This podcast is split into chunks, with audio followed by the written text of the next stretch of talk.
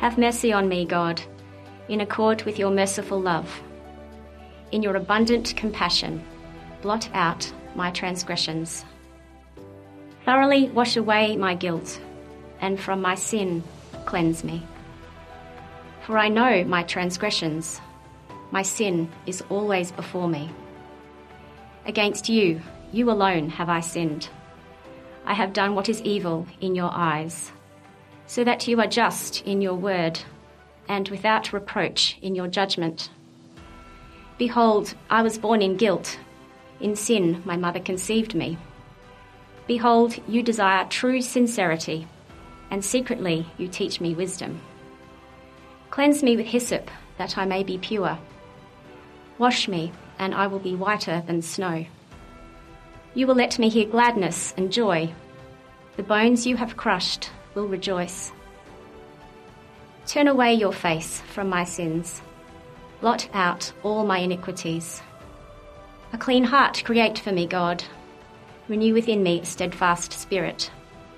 Do not drive me from before your face, nor take from me your Holy Spirit. Restore to me the gladness of your salvation. Uphold me with a willing spirit. I will teach the wicked your ways, that sinners may return to you.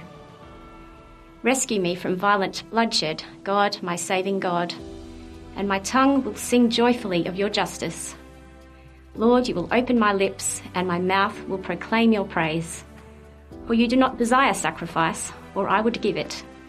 A burnt offering you would not accept.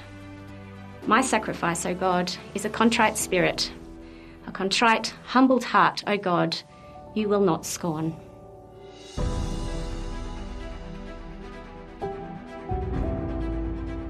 Psalm 51 is the heartfelt cry of one who has suddenly realised the enormity of their sin and their desperate need for repentance and healing.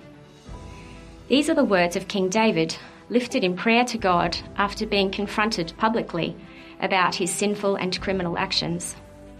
Instead of making excuses or blaming others, David admits his guilt and accepts responsibility.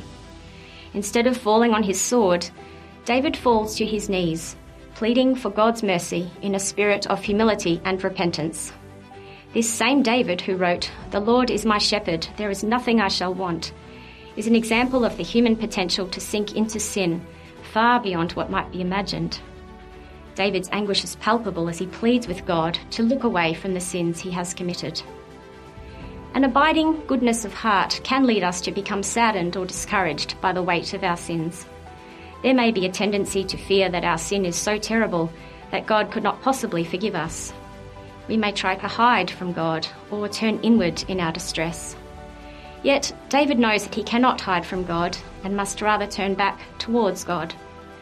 He also knows that the only appropriate sacrifice to be offered to God is a contrite heart David appeals to God's mercy and love, confident that he can be forgiven despite the gravity of his sin. The words of Scripture assure us that God's mercy has no limits if we approach with a sincere and repentant heart.